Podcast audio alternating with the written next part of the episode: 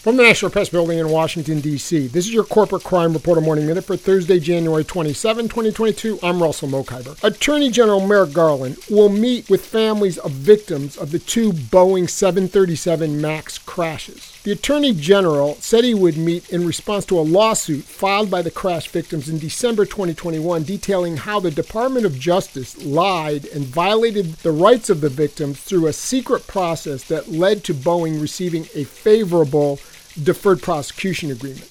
The families now seek remedies that include rescinding the provision that allowed Boeing to receive immunity from criminal prosecution.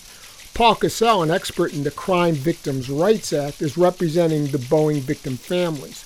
Cassell argues that if the government is going to craft a deferred prosecution agreement for a serious felony crime, including one that gives a corporation like Boeing immunity, it cannot do so secretly. For the Corporate Crime Reporter, I'm Russell Mokhiber.